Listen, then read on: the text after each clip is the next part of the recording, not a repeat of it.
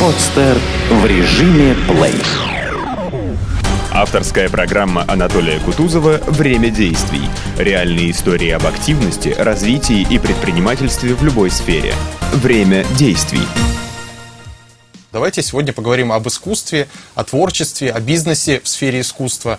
Ведь э, самовыражение человека, оно э, настолько важно, что иногда хочется им заниматься и еще и зарабатывать деньги, и иметь какую-то коммерческую выгоду, и совмещать и приятное, и полезное, и э, то, и другое. У нас сегодня в студии два интересных э, гостя, эксперта в этой области. Это Яна Чумакова, генеральный директор арт-холдинга «Русское искусство А. Я» и Полина Тропила, дизайнер э, в сфере интерьеров, тележурналист, экс-главный редактор журнала о красоте, искусстве и роскоши. Здравствуйте, уважаемые гости. Здравствуйте. Еще раз вас с праздником. Спасибо. Спасибо. Э, Хорошо выглядите, несмотря ни на что. А почему? А, потому что в России праздник Новый год, он накладывает определенные отпечатки на людей. Не но- дождетесь.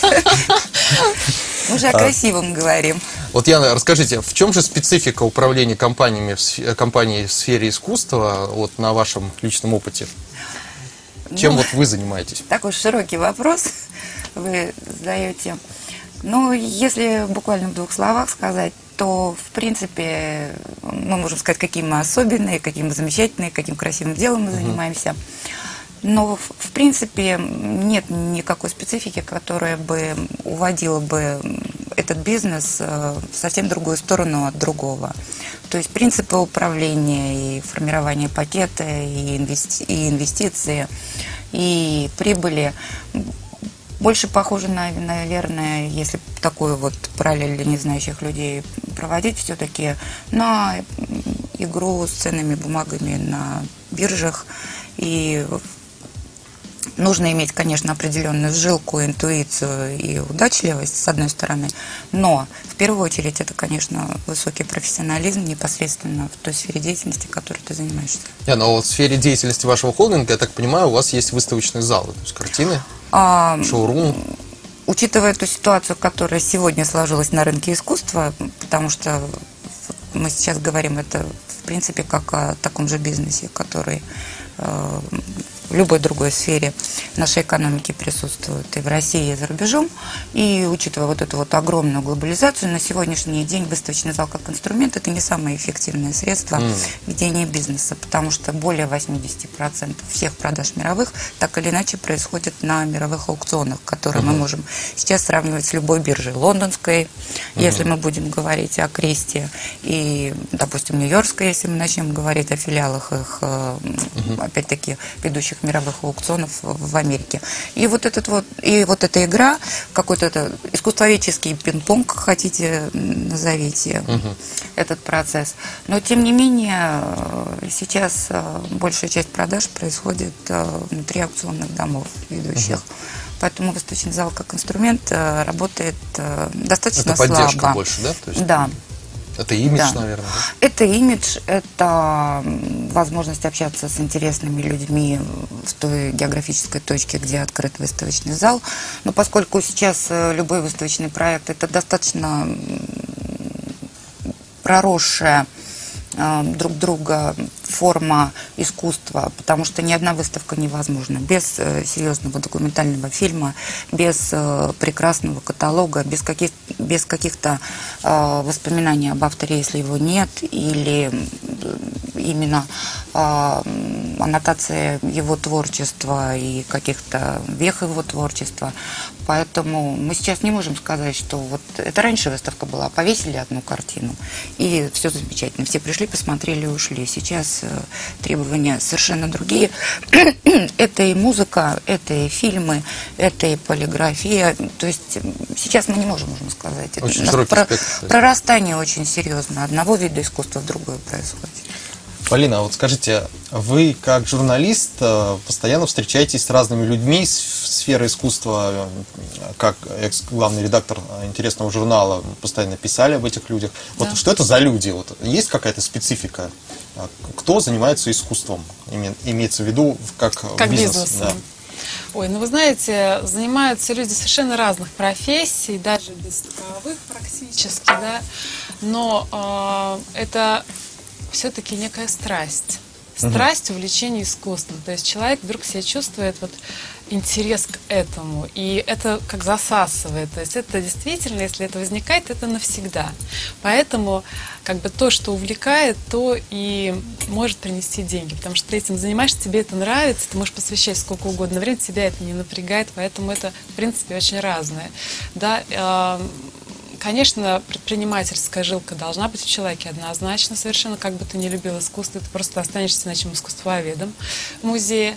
Но, э, конечно, занимаются искусством люди а, все-таки с творческим началом, я бы так сказала. Ну, то есть а, а, ощущение прекрасного мира, окружающей среды, человек должен это как-то чувствовать, чтобы этим заниматься.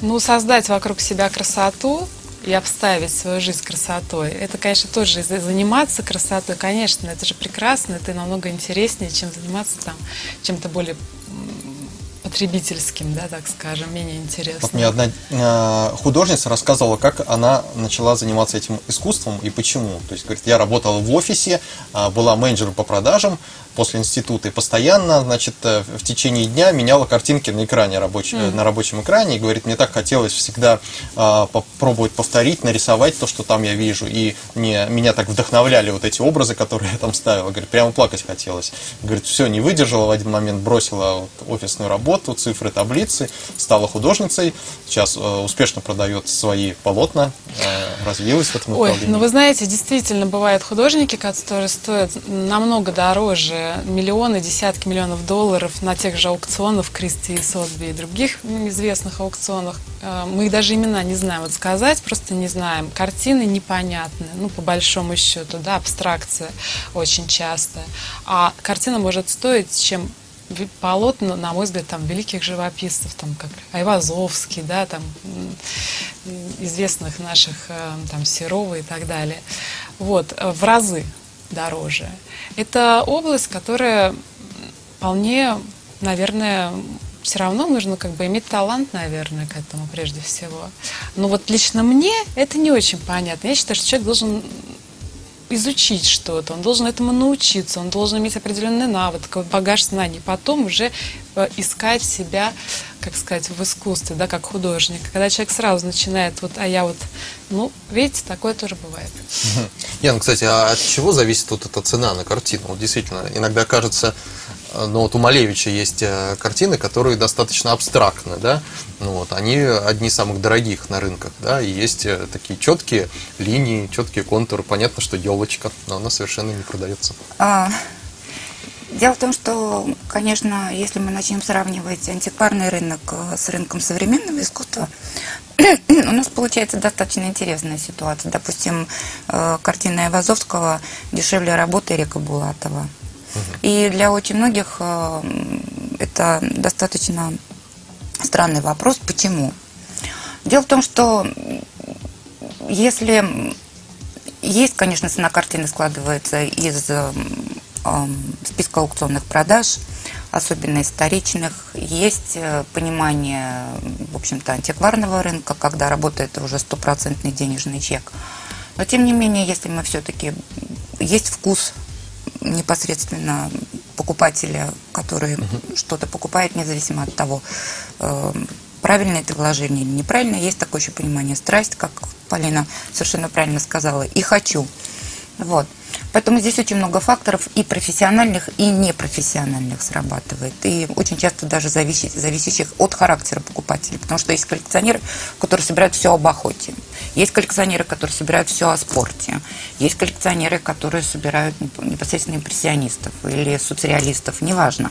Это, если я вам скажу, что лучшие работы наших соцреалистов, которые мы, в общем-то, так достаточно смешно говорим, «Два вождя после дождя», вывезенные огромным количеством в Америку Джонсоном и создан музей русского соцреалистического искусства в Америке, и что теперь у нашего правительства, в общем-то, стоит вопрос, что лучшие работы наших э, соцреалистов Пластова, Серова, Герасимова, то есть то, к чему мы еще 20 лет назад относились, в общем-то, э, достаточно пренебрежительно. Теперь нам придется точно так же, как и Малевича, Кандинского, и как французов своих импрессионистов покупать в Америке на сегодняшний день, потому что в наших музеях достаточно мало сосредоточена работа, вы удивитесь.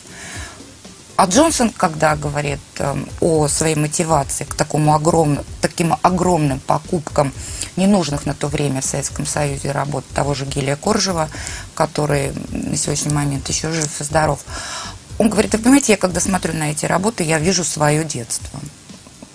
Я думаю, что, конечно, как любой серьезный коллекционер – это очень удачливый бизнесмен, который совершенно четко определяет э, не просто хочу или не хочу, а именно совершенно четко понимает, куда он вкладывает деньги. Так же, как и весь э, рус, все русское неофициальное искусство 60-х годов вывезено в Зиммерли музей тоже в Америку в огромном количестве. Поэтому получается, что отсутствие бизнеса в определенный момент как сегмента именно в социалистическом нашем обществе привело к тому, что искусство переехало. Все наше искусство, в общем-то, основное достояние второй половины 20 века сосредоточено не в России. Угу. Поэтому этим вопросом можно заниматься достаточно долго. Я надеюсь, что не будет так с искусством второй половины, первой половины 21-го. Но искусство это же такой широкий термин, то есть и театр, и кино, и художественное искусство, театральная музыка. Безусловно. Вот, а, интерьеры, дизайн, это же все искусство. Вот, Полина, скажите, какие, например, сейчас основные там тренды в дизайне интерьеров в городе? Есть ли такие тренды вообще, или это вообще все индивидуально? Конечно, вот. это индивидуально. Есть тенденции э, создания стиля в квартире, да, в помещениях. Сейчас, например, модно, да, понятие модный, модный интерьер – это стиль арт-деко, который возник в прошлом, э, в прошлом веке, э, 20-30-х годов. Э, в годах этот э, стиль известен за рубежом в основном, как голливудский шик отделка инкрустации дорогими и натуральными породами дерева а, такая графичность, сочетание черного и белого, такой эпоха джаза, да, вот если в этом понимании. У нас в это время в России его просто не было, потому что в это время мы делали социализм, да, этот, рабочие колхозницы и, и так далее. Вот, это как бы вот э, такое вот то, что не попало в Россию, да, вот приходит сейчас. И сейчас пытаются, вы знаете, сделать в этом стиле какие-то интерьеры. Никуда не исчезает классицизм, естественно. А что если говорить о тех же коллекциях русских, например, живописцев, то нельзя делать в минимализме стиль, и повесить картины в роскошных там барочных рамах золотых, да, а, вот такие вот, э, это будет не сочетаться. То есть нужно думать, прежде чем а, делать интерьер, что у тебя есть, что бы ты хотел иметь. Если ты хочешь а, идти на абстракцию, то тогда не надо, наоборот, делать интерьер в стиле там классическом или каком-то э, вот э, такого направления другого. Вот, должно все-таки сочетаться. Эклектика – вещь хорошая, но она должна сделать, может быть сделана человеком, только действительно одаренным от Бога, который может талантливо смешать стили. Это очень опасно. Вот. Многие любят, но вот не советовала. А если говорить Нет. о коллекциях, да, то а, как бы а, действительно, вот у меня а, будет скоро программа «Шкала ценностей». Я как раз рассказываю о коллекциях. И самое интересное, можно сказать, не обязательно создавать а, коллекции. Коллекция сама по себе уже собрание каких-то вещей, то есть само по себе каждая вещь не так ценна, как в коллекции. То есть коллекция возрастает по цене в несколько раз. И у меня как бы вот совершенно интересные вещи, там открытки, веера, елочные игрушки, которые сами по себе, может, ничего не стоят. Но когда они собраны, у каждого есть своя история, что тоже дает цену предмету. Вы да? хотите сказать, что эти коллекции можно использовать в интерьере, то есть в оформлении? Ну, они имеют, как бизнес-коллекция, то есть собирать Коллекция вещи, как бизнес, да. Вот мы же сейчас говорим об угу. этом, да. И в то же время коллекция как часть интерьера. Это и так, и так. Угу. Поэтому, конечно, коллекция сама по себе, то вот, э, что я как раз откры... рассказываю в своих программах, в том числе, э, является сама по себе не только интересным занятием, но и выгодным. Понятно. А, говоря об интерьерах, а мы живем все в таком достаточно стрессовом режиме. Сейчас эти выборы, эти бизнесы развиваются в больших городах очень стремительно, народы перемещаются, двигаются. Вот придя домой, хочется обычно расслабиться, отдохнуть. Угу. Вот на что опираться а, в этом важном деле? Вот создать уютное пространство дома или офиса тоже, потому что в офисе на работе тоже хочется находиться. Ну, можно назвать несколько правил. Да? Если э, говорить о том, что какая у вас комната, темная, светлая, да, то можно, как говорят, с помощью зеркал раскры, э, э, раскрыть пространство. Можно с помощью светлых картин, картин, на которой нарисовано. Да, может быть, это как бы немножко звучит, но это, если мы говорим об интерьерах, это правильно. Вот, потому что, конечно, об искусстве говорить так вроде бы как-то вот неправильно, но сюжет важен. Короче говоря, в темной комнате, где мало окон, хорошо, чтобы был сюжет, раскрывающий новое пространство, то есть арка, какой-то пейзаж, да, светлый какой-то, от, открывающий новое новую э, иллюзию какого-то нового пространства. Вот. А если говорить, естественно, о светлых, больших помещениях, то там а, в гостиной, например, великолепно будет смотреться то, тот же самый пейзаж, какая-то групповая там сцена а, с людьми, большие полотна. Вот они великолепно будут смотреться. Маленькие, графика, хорошо mm. смотрится в прихожей. А в офисе, когда вроде должен быть минимализм, но уютно? Минимали... Ну, э, очень часто, очень любят, поскольку там действительно в основном минимализм, потому что с компьютерами, с всеми вот это вот все, какая-то барочная роскошь вообще не сочетается, то э, очень неплохо смотрятся э, хорошие, да, кстати, очень могут быть дорогие фотографии. Которые правильно нужно сгруппировать на стене, чтобы это смотрелось стильно, а не просто так развесить. То есть это тоже определенное искусство, поэтому как бы вот даже для этого можно пригласить дизайнера, чтобы это смотрелось вот э, здорово. И создать стиль офиса тоже можно. И фотографии, и график, и даже плакаты. Есть определенное вот эм, тоже направление, есть очень дорогие плакаты, не дешевле, чем картины. Mm. Вот, да. И из них тоже можно сделать, они прекрасно будут смотреться в офисе. Очень интересно, можно триптих какой-то прямо разложить. Можно, наверное, так, можно так. Можно поставить на стол какой-то определенный небольшой плакатик. Ну, на стол, Люди наверное, все-таки лучше, да, на любимого человека. Обычно, кстати, что-то сдам э, роднит. Но вообще, конечно, нужно прежде всего, чтобы не отвлекало, по большому счету. Ну, нельзя такие вещи, которые у тебя будут отвлекать от, э, от работы. Это, к сожалению, ну, наверное, это все-таки для дома, для каких-то, или для помещения, где вы там пьете кофе, где отдыхаете действительно, на что приятно смотреть, расположившись в кресле. Но... У многих в офисе стол это такое маленькое, небольшое коллекционное пространство. Там что-то с Египта, что-то с Турции, что-то начальник подарил, что-то из дома принес, поставил. Ну, ну и трудно такие... это осудить. Почему? Потому что, может быть, это не стильно, но зато это человеку, вот он посмотрел, у него какие-то проблемы, посмотрел на эту вещь, она ему э, ему что-то вспомнилось, ему стало тепло, ему стало как-то вот легче двигаться дальше. Поэтому, хотя все вот все вещи, если можешь принести дизайнеру, все, что вот я хочу, чтобы все вот это было у меня в офисе. Все можно расставить так, чтобы это было стильно. Может быть, конечно, за исключением там нескольких вещей, которые, ну, в принципе, да. Интересно, Яна, а скажите, вот а каким образом возникла у вас идея создать вообще вот галерею, заняться этим направлением? Как вы лично ну, пришли вот в такой бизнес? Все это было от коллекционирования, потому что, в общем-то, а, более четверти века назад все это началось. То есть э, стали собирать работы. Но когда уже поняли, что огромное количество работ уже находится в собрании, счет пошел уже на не первую, не на вторую сотню, конечно, очень э, потребовалась не просто какая-то сторонняя консультация, а внутреннее понимание и собрание, вообще к чему это все ведет с точки зрения инвестирования. Но поскольку это еще все начиналось далеко до перестройки, то э, просто пришлось пойти поучиться, получить третье образование в Академии художеств, и в конечном итоге э, так или иначе деятельность уже привела к тому, к чему она привела. И я не перестаю, и моя семья не перестают коллекционировать до сих пор. Поэтому, наверное, и моя галерея, пока она работала на территории Российской Федерации, была одной из немногих, которая имела в своем арсенале в собственном собрании несколько сотен работ и не зависело от того, принесут ли на рынок работы э, нужные нам для того, чтобы мы благополучно развивались, или не принесут. Поэтому, в общем-то, так или иначе, страсть привела к профессии, а не наоборот. А что сподвигло переместиться за границу? Ну, дело в том, что я могу вам просто статистические да, да, исследования достаточно интересные, которые, наверное, мало кто знает. А, Британский музей а, в Лондоне открывается для публичного, скажем так, визита в 1753 году.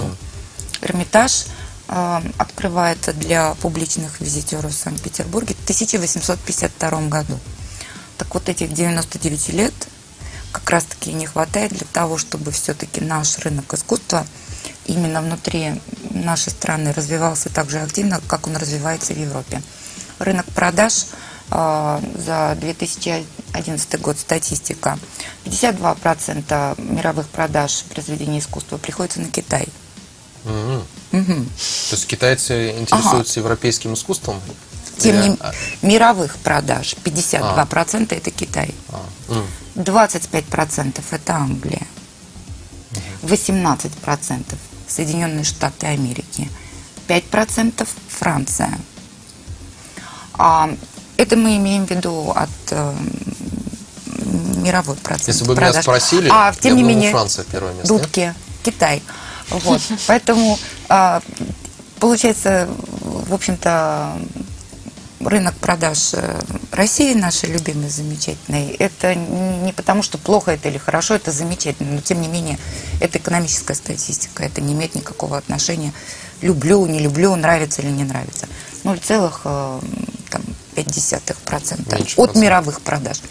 Поэтому, если мы говорим о серьезном, правильном планировании бизнеса, то ведущие галереи мира переезжают в Китай. Веду... Даже не в Лондон, даже не в Нью-Йорк, вот эм, такую серьезную Мекку, в Китай, в Индию. Почему Англия на втором месте? Вы меня Мне, спрашиваете? мне просто казалось, что А. Франция это такая законодательная. Нет, но тем не менее, аукционные дома мире. серьезные находятся все равно в старом свете и в новом свете. Но м, несмотря на то, что во Франции находится прекрасный город Сен-Поль-де-Ванс, который состоит из одних галерей, и там достаточно интересно и живо протекает жизнь, но тем не менее 52% Китай. Ну, конечно, Китай, он огромный в количественном выражении, очень много людей там живет. Ну, все равно, тем не менее, покупки делают у нас э, сейчас лидер по единицы. ВВП и потом Тем не менее. обороту. Но они достаточно активно, китайские бизнесмены, покупают и европейское искусство, и, и серьезных авторов э, мировой живописи. И, и свое внутреннее они достаточно хорошо. Но если я вам расскажу, что, допустим, наш э, всем известный академик Мыльников, э, который выпустил огромное количество студентов из Китая, мне работники Третьяковской галереи рассказывали, что они, когда распаковали выставку, э, привезенную из Третьяковской галереи Русского музея совместного в Китай, то китайские художники, подходя к работам Мыльникова, становились на колени и, в общем-то, почитали каждую работу, как, э, наверное, не почитают европейцы Мона Лизу. Ну, Нам китайцев не понять до конца все-таки. Они очень много обучались у нас в Академии художеств в Москве, в Петербурге, и вот эта русская школа, она, в общем-то, сыграла э, определенную роль современном искусстве Китая. Уважаемые тем не гости, менее. интересно, у нас Петербург сам по себе творческий город, и много у нас и творческих людей, и много а, мероприятий проходит культурных. Вот а, какие вам известны, может быть, интересные творческие новые направления, а, бизнес-направления, которые сейчас получили вот продолжение свое и развиваются? Вы знаете, я хотела бы большим... Можно я первый? Да, конечно. Извините. Я вот хотела бы м, советовать нашим петербуржцам, ам, если у вас есть возможность, э, обязательно посетить капеллу Таврическая, потому что там совершенно замечательный а, работает коллектив, а, оркестр Михаила Голикова, которого теперь все реже и реже можно уже встретить э, в Петербурге. Это замечательный совершенно творческий коллектив. Более того, сейчас там установлен в этом году потрясающий орган. И те концерт- концерты, которые проходят на этой площадке, в общем-то, еще мало известны, я считаю, в Петербурге и достаточно узко анонсируемые э, даже в СМИ. Э, Я бы очень посоветовала петербуржцам посмотреть вот именно обратить внимание на эти концерты. Давайте пожелаем площадке. нашим телезрителям а, в окончании программы что-то. Полина? Вы знаете, говорят, что весь мир это театр, а люди в нем актеры. А, создавайте декорации, интерьеры а, спектакля вашей жизни. Спасибо. Я желаю каждому любви, красоты и тепла. Спасибо, уважаемые телезрители, что смотрели нашу программу. Я от тебя хочу еще раз поздравить вас с Новым годом, с наступившим Новым годом, пожелать вам в этом году успехов, удачи, развития, активности, а, ведь а, у нас время действий. И а, поздравляю вас с наступающим Рождеством и желаю вам ощутить уют и комфорт в вашей семье и хорошо отметить этот праздник. С вами была в студии Яна Чумакова, генеральный директор арт-холдинга «Русское искусство та да я», Полина Тропила, дизайнер интерьеров, тележурналист, экс-главный редактор журналов об искусстве и роскоши. Я Анатолий Кутузов. Успехов вам, удачи.